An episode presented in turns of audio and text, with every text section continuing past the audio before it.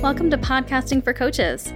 I'm Brittany Felix, and I'm a podcast launch consultant who specializes in helping coaches and consultants utilize the power of podcasting as a way to build brand awareness and generate new leads for their business. I realize not every new coach or consultant can afford to hire someone to help launch their show, so I created this podcast as a way to guide you through the process of launching and utilizing your very own podcast to help you grow your business and reach a new audience of adoring followers and potential clients. If you're ready to get your voice and podcast out into the world, head over to podcastingforcoaches.com to learn more.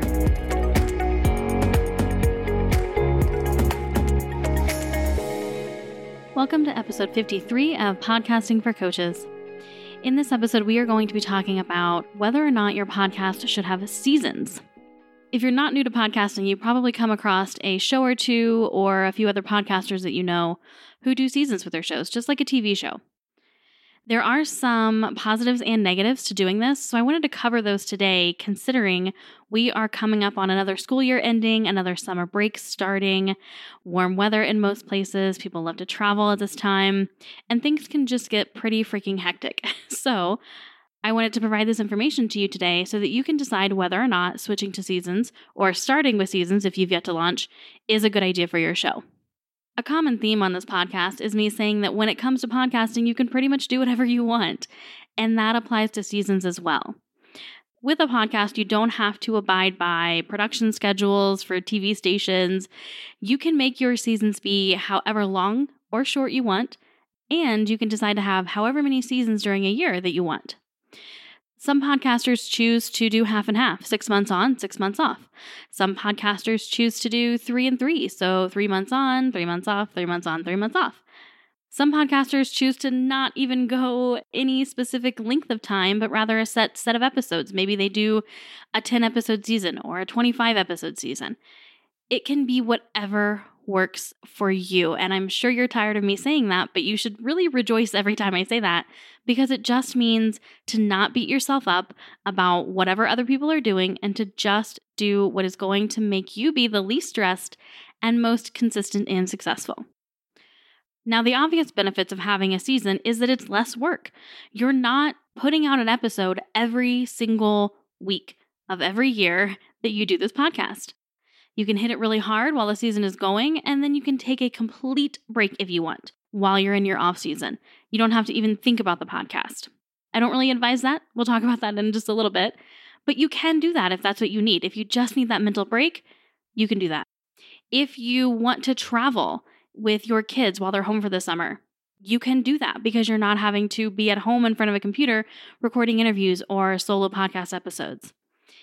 If you know that you have a time of year where you always do a big launch for a coaching program, for example, Marie Forleo's B School happens once a year. Now, Marie Forleo is a beast and she consistently puts out content, but maybe some of the rest of us aren't Wonder Women and need to take a break and really only focus on one thing at a time.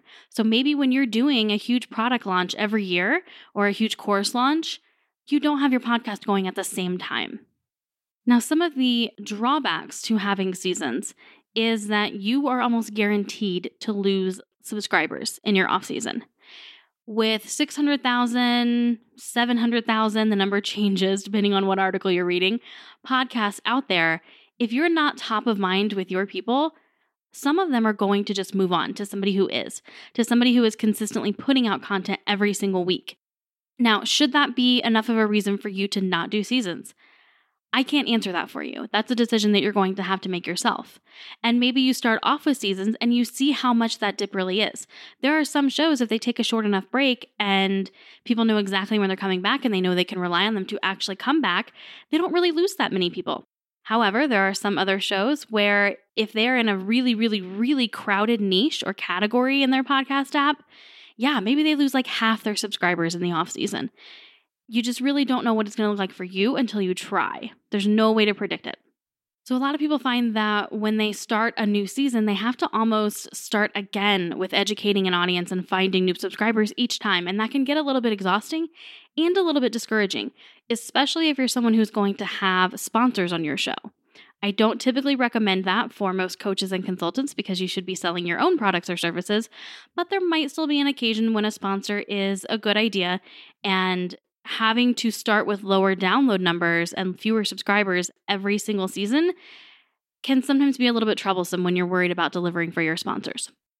So, if you've decided that you want to give seasons a shot, maybe the benefit of having a mental break or the capacity to travel with your family or the capacity to focus on a different project in your business is worth the potential risk of losing some subscribers, here are some tips for you to help minimize that impact and to help make sure that your seasons are as successful as they can be. The number one rule, just about when it comes to anything in podcast, is communication. Obviously, we're speaking, we are communicating with our listeners about our topic, so we should do that with our publication schedule as well. As soon as you know that you're going to be doing seasons, announce that to your audience so that they can expect that. If you have yet to launch, that will let someone know whether or not they want to check out your show. I personally am not a big fan of shows with seasons unless it's a storytelling type of show where they have a season to work on one story, they wrap it up, and then they do another story the next season. That's different. So you may find that some people just don't really want to check out your show if they know you're not going to consistently be putting out content, and that's okay. That's fine. I promise you, there are more than enough people who don't feel that way. But clearly communicating exactly when your show will be out in terms of the season starts on this date and we'll go for this many episodes and we'll end on this date is really, really important because they still know that they can trust you and rely on you, especially if you can also tell them the exact date that you're coming back. So, the exact date that the next season will premiere. How many times have you binge watched a show on Netflix and you get to the end of it and you realize, uh, this is not done. There's still more seasons. Yes, it's amazing. You celebrate it first. And then you realize, oh, this is Netflix. They take like a year and a half between seasons and they never announce where they're coming out. I am freaking looking at you, Mindhunter and Stranger Things. You do this all the time. but that's so infuriating as the viewer, or in our case, the listener.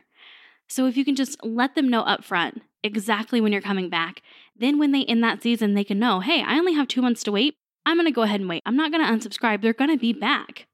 And then while you're on your break, don't forget about your audience. Don't forget about your podcast. Now, I realize part of taking this break might be to get an actual break, but you still want to try to stay top of mind if you can. So, when you're wrapping up, and actually even during your entire season, promote a place where listeners can connect with you further, whether that's a Facebook community, a YouTube channel where you're going to document whatever you're doing in your off time, an Instagram account, LinkedIn group. I mean, there are so many places that you can build this, an email newsletter, for example but let them know that there's going to be somewhere that they can stay in touch with you in that off season so that they can still connect with you. You're still top of mind and you can provide them with updates. As you start recording content for the new season, post about it. Share pictures of you in your studio. Hey, recording the season two premiere for you. It gets people super excited. Again, go back to Netflix. Whenever you have been waiting so freaking long for a TV show to come out with a new season, and then Netflix starts with these little teasers, it gets you super excited. At least it does for me. I know that when they started posting these little title designs for the next season of Stranger Things, or they started teasing it with these little videos, and I see the cast members posting from set. I am so super pumped for the next episode by the time it comes out. There's no way I'm missing it. It's the exact same thing for your show. Take these same lessons, take these same experiences that you have as the one who's excited about a new season, and then just flip the script. Do what they're doing so that you can get your audience just as excited. And then the last key thing here is stick to your word. If you say that you are coming back with season two at a specific date, come back with season two on that date. Don't ruin all that trust that you have built with your audience in the previous episodes. And if for some reason you cannot stick to that date, something crazy has happened and you just can't do it, use that community that you've already built up with your listeners to announce that, to communicate that in advance as soon as you know, hey, listen, here's what's going on, crazy life situation. We're not going to be able to meet our original date for season two, but here's our new date instead. So I hope by now that you're catching my drift that communication, communication, communication is the most important part of doing seasons to make sure that all of your people don't abandon you in the off season and that they are super excited and ready to go for your next one. If you have any questions about this, please don't hesitate to follow up with me. I am here totally open and accessible to you. reach out to me on Instagram at Podcasting for Coaches or email me, Brittany, B R I T A N Y, at podcastingforcoaches.com. Or, of course, just look for Podcasting for Coaches on Facebook, and I have a page there as well. It's super easy to get in touch with me, especially when I also have a contact page on my website. Links to all of these things are going to be included in the show notes for this episode, which you can find by going to podcastingforcoaches.com, click on the podcast tab in the main menu, and then just select episode number 53. Thank you again, and I hope that whether or not you take a break this summer season, you still find time for you to enjoy the things that your business is providing for you. Have a fantastic week. And that wraps up another episode of Podcasting for Coaches. If you'd like to connect with me further, you can do so on Instagram at Podcasting for Coaches. If you know it's time to finally get serious about starting your podcast, go to podcastingforcoaches.com and click on the Work With Me tab in the main menu to learn more about my one on one launch consultation packages or my self paced online course. And I look forward to seeing the podcast that you create and put out into the world.